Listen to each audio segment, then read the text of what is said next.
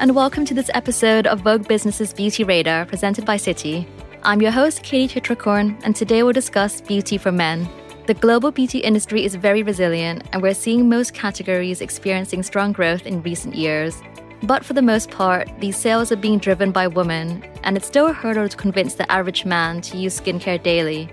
That's where Horace comes in. The Paris based grooming, skincare, and haircare brand was launched in 2016 by Marc Briant-Terlet and his co founder Kim Mazzilli. We're so lucky today to have Marc here with us in the studio to talk about how men's beauty is evolving and where the sector might be headed next. Hi, Mark. Welcome to the show. Hi, how are you? Good. How are you? Good. Happy to be here. So, for those who don't know, Marc is normally based in Paris, and we are very lucky to have him here today in London.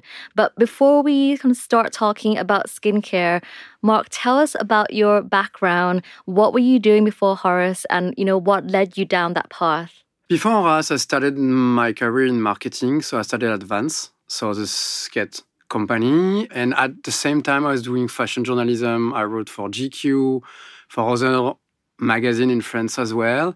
Then I moved into consulting, marketing consulting, where I did like very different things for Google, Dockers, Comme des Garçons, very different stuff. And I was always very much into skincare, hair care, I mean, taking care of my appearance, which has always been something. And so Kim, we know each other for like, we've been friends for 18 years now, and we've been discussing at some point we just wanted to have a brand where both of us we can relate to we can also relate for i mean our friends and families can relate to as well. And unlike what existed for women we didn't really find it for men. It was still like very um, uber masculine um, very weird way of talking about products not very i would say empowering even as a man and we just wanted to change that. Right, and I feel like the market has evolved so much since, but it must have been such a different time when you brought the brand to market back in 2016. Like, what was it like back then, and, and how did you and Kim set about doing it? So, back in 2016, and especially in France, we didn't have actually many brands for a guy in his 20s or 30s. I mean, the ordinary was starting to really to mm. be really really big but you had to be very advanced um, as a man to be into it and we sort of decided that we wanted to do a very simple brand in a way that it's the way it talks to client the way it talks to men the way the products are done very simple way of just the name as well the name of the product i meant and just we just went out there and it actually took off very, very quickly. And we were kind of alone for quite long, like for quite a long time in, in France because it was like the market was very stretched between either supermarket brands or like super high end ones. Mm. Or what I mean high end is like it goes from basically Nivea to Aesop, but mm. really nothing in between. And uh, we just like took the spot in the middle by thinking that we believe many men want something better than Nivea in terms of product, branding, etc., but just don't want to spend the money like on an Aesop product. But some skeptics might even question, um, you know, why there needs to be a dedicated brand for male customers. How would you respond to that? You know, do men need different products to women? I mean, in terms of product, men do not need necessarily different type of product than a woman, um, because oily skin is an oily skin. Um, you know, um, oily hair is oily hair as well. Uh, if we want men to feel comfortable about the category and buying it and you know um, enjoying the product, it has to be dedicated to them because it's the only way they're going to feel comfortable because they know it's for them. So it's just a way to navigate. It's for men, so I know it's for me. And also the truth is, is every brand that has sort of started or just started as unisex always ends up being a woman's brand mm. just for because it's just simple i mean the market for women is nine times higher than for men mm. so you go if you choose to have models on your website you're going to select women instead of men which is like very logical And so this is why we say like it's going to be for men. Maybe some women will use it. I mean, my wife use it. I, people at women at the office use it, but we want men to feel comfortable about it. So it's going to be targeted for them. Mm. Is that why you named it Horace, or where did the name come from? Uh, I mean, the name is just a name we liked. Uh, Kim and I, we, to, to be honest, it's a very marketing choice, and I'm, I'm comfortable about it. It's like we wanted a short name. Uh, I mean, two to three syllables because you wanted to be easy to remember. We wanted like um, a sort of antique first name to sort of carry the idea that it's premium. And so I just went through a old first name book a friend of mine gave me, and I just put a selection, talk about it with Kim, and just say, okay, we really like Horace, let's go. Yeah. And, and what is the retail distribution now? Where can you buy this brand? So in France, um, 80% of the business is direct. So it's either Horace.com or our stores. And then we are available in uh, pharmacies and also in Monoprix, which is sort mm. of um, Waitrose for the UK. And in the UK, it's mostly Horace.com now. We are opening a store finally in January. And uh, we are available at Harrods, we are available at uh, John Bell and Croyden as well. So very similar to what we do in France, but in a smaller scale now. But it should be different uh, soon, hopefully. Oh, exciting to hear about the store coming. yeah, yeah, yeah, yeah. I mean, we have 15 in France, so it's finally like the first international one we will have.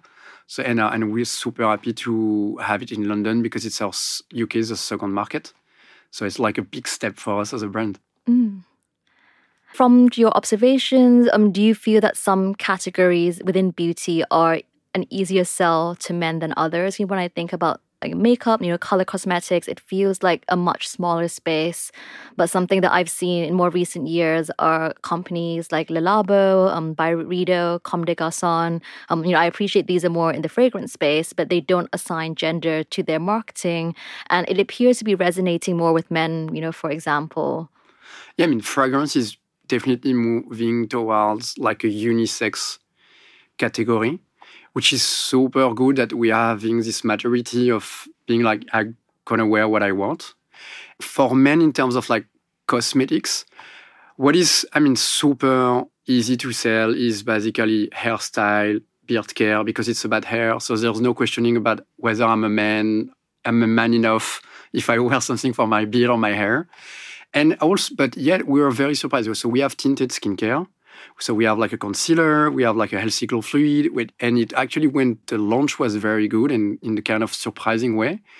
But what we realize is like as long as it's it targets like a concern that a man or a woman can understand, and application is sort of really simple and you see the results kind of immediately people are way more open to products and categories than we usually think they are Mm. And when we enter color cosmetics, what's, what's really that is like we didn't expect people to be so into it, yet we knew that they were they requested a product that was effective immediately to hide dark circles. So at some point, the only thing that works immediately is like a concealer.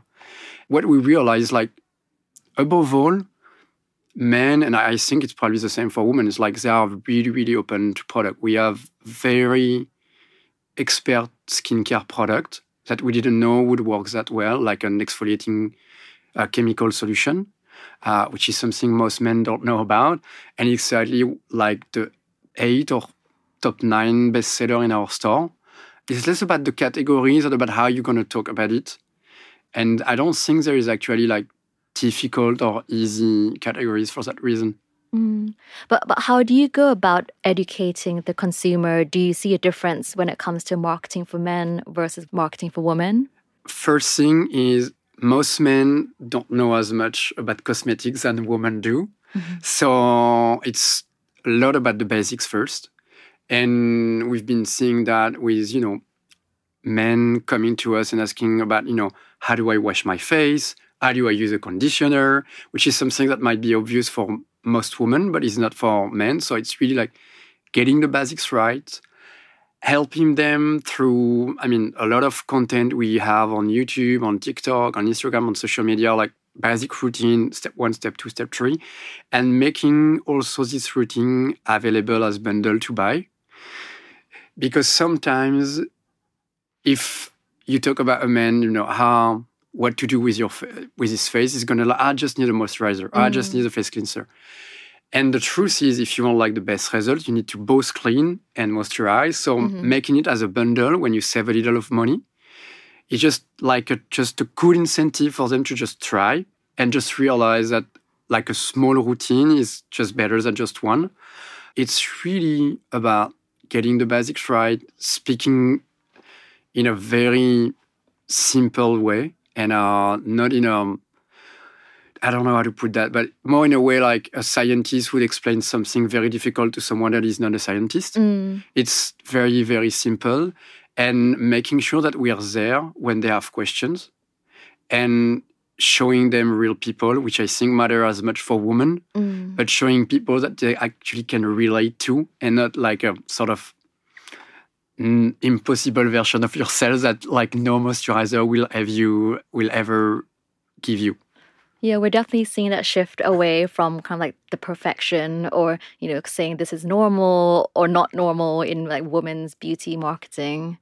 Yeah, exactly. And and I think that TikTok is changing that a lot because people are like showing a sort of bare self directly on camera. And younger generation are super fine with that.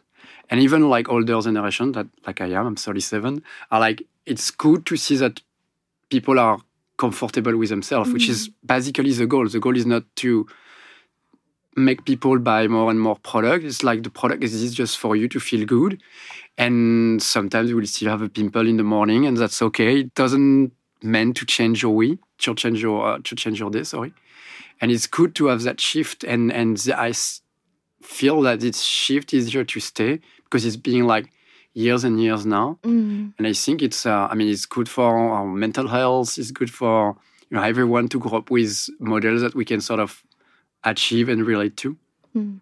I also wonder if some of that shift is driven by, you know, consumers thinking about beauty in a bit more of a sophisticated way. I think perhaps in the past, some um, consumers, male or female, might think, oh, you know, that that's not for me. But I think increasingly people view, you know, health and well-being, whether it's physical or mental, as a luxury. And in a sense, kind of like beauty now encompasses everything, you know, how you look, how you feel. And I wonder if that might be one of the drivers, you know, as well.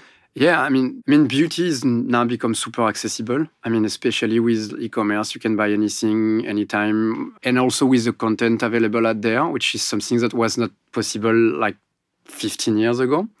You realize that you can actually use product, feel good about yourself, and you actually see other people like you be good, feel good about themselves, and it's actually yeah a, a, um, a good shift of having brands that are very affordable now and yet very sophisticated. I mean, The Ordinary is quite amazing about that. It's like it's super expert, yet it's like super accessible, which is something we do as well with Horace.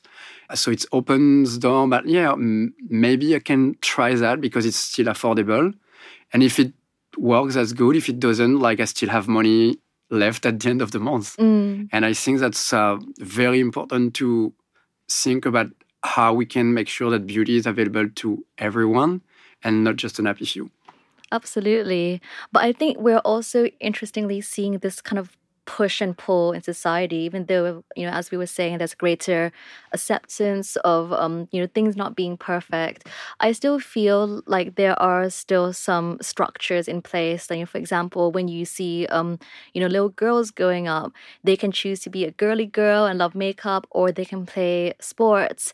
They can be like builders and i think those things are encouraged. But i think a lot of parents, if you think about around the world, they might still be a bit unsettled if their boys suddenly want to wear, you know, a dress yeah. instead of play football. And, you know, even later in life, I think some men will still go to these lengths to prove that they're you know very masculine um, whereas i think for women there's um, a much wider kind of range of what is considered acceptable and i wonder um, if that's something that might be preventing you know industry progress for in terms of either innovation from brands or even greater adoption of um, you know beauty for men yeah i mean it's the result of the amazing years of and years and of feminism that sort of expand the definition mm. of femininity, which is something actually men can sort of learn from way more than they actually think. It's like all the things women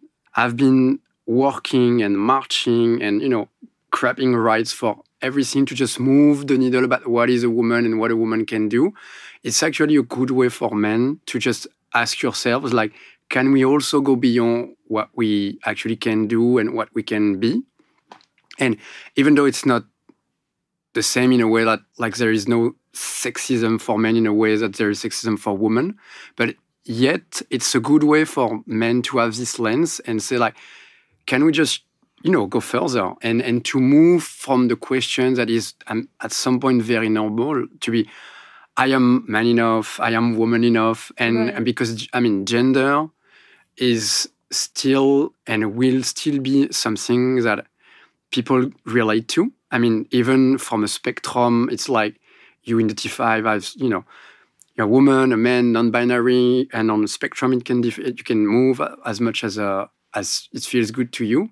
But seeing it's something that is important to who you are, and it's good to see that the definition is moving and expanding. And even for men that we are a bit late, uh, I mean more late than women, I mean it's changing. I mean when you look at you know the way certain artists dress and act, and especially like when you look at heterosexual artists that are just expand the way they they dress, they act, you know, the, the, the, hair color they do is actually a good way to to move. And and for the industry, it should it's it's such an inspiration because it means that we can actually show different type of models and move from you know the very athletic white man that has been in every advertising for beauty for like ever to showcase you know different morphology different ages different way of you know being a man to sometimes introduce people where you don't know if it's a man or a woman but that's okay it's not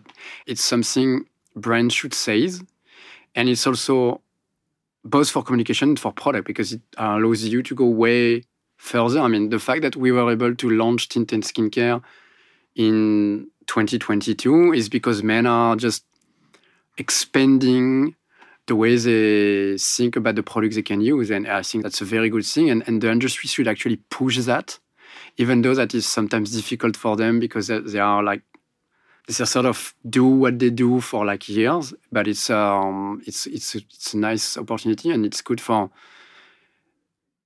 for brands to you know make people change in a way that feel good that feel good for everyone. Mm-hmm.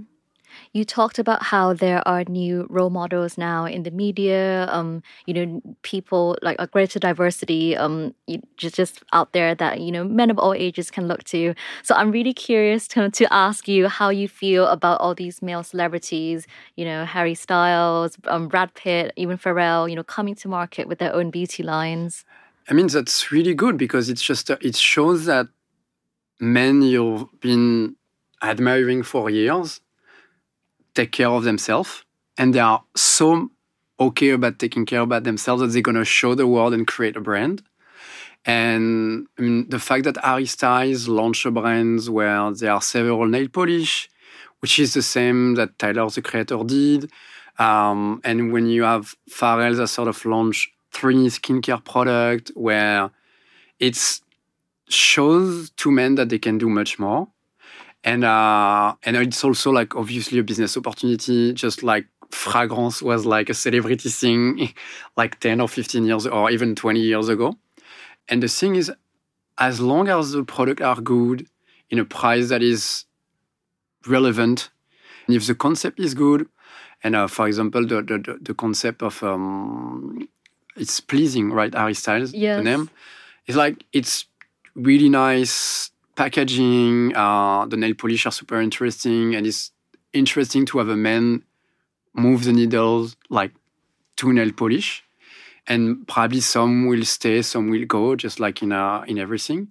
I just really hope that it just yeah, men say, oh, okay, if Brad Pitt can, okay, Brad Pitt use a moisturizer, Harry Styles use a nail polish, maybe I can do it too. Yes. How far can it go in terms of you know products and categories um like where where do you see kind of like the industry moving towards we had like a huge skincare moment, or we've been having like a huge skincare moment, what I think is super interesting.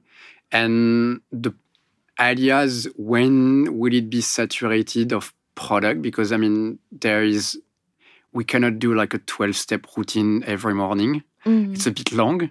So I think it will move toward maybe like we could we'll probably go back to like sort of simpler routine, which is a thing we have always promoted at Horace. It's like it's better to have three steps, be very consistent, than to try something like a 12 step routine for like one month and just drop it.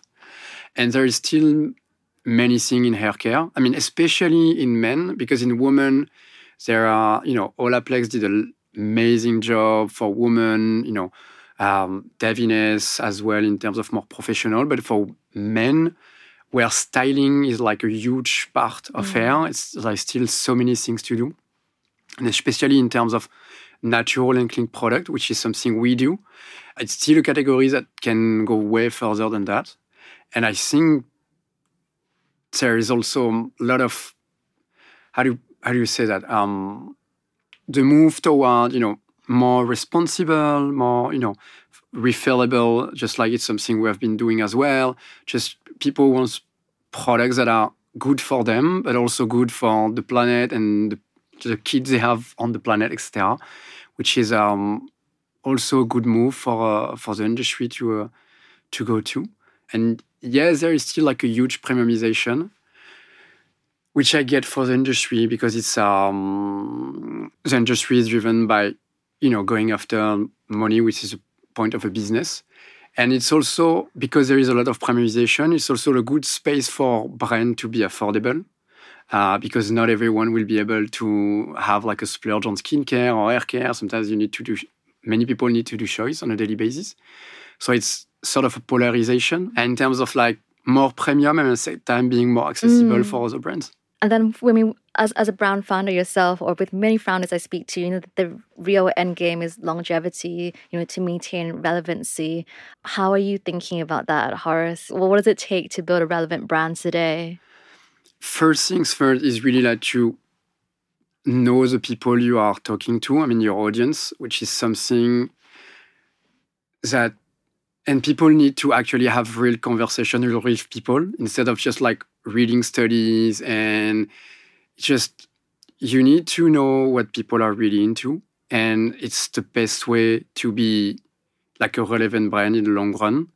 And it's something we have been doing a lot since the beginning. I still have like daily conversation with clients through my own social media or whatever.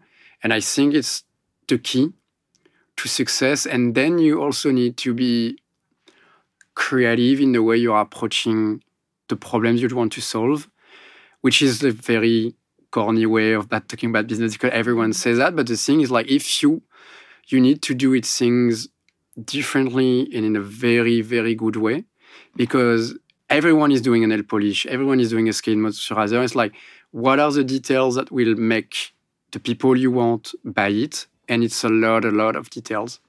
People sometimes are too focused on the idea, and the bottom line is like there is no an idea is as good as the way it is just executed. So I think it's really both about that. Great. Well, that is all the time we have for today. Marc, thank you so much for joining me. Thank you very much for having me. If you're enjoying what you're hearing on this podcast, you might like to become a Vogue Business member. It's your ticket to a global perspective on fashion and beauty, delivering exclusive insights that will give you the edge in this competitive, dynamic industry. Visit VogueBusiness.com today and use the code PODCAST20 to save 20% on the usual membership rate. This has been Vogue Business's Beauty Radar podcast, presented by Citi. Thanks for listening.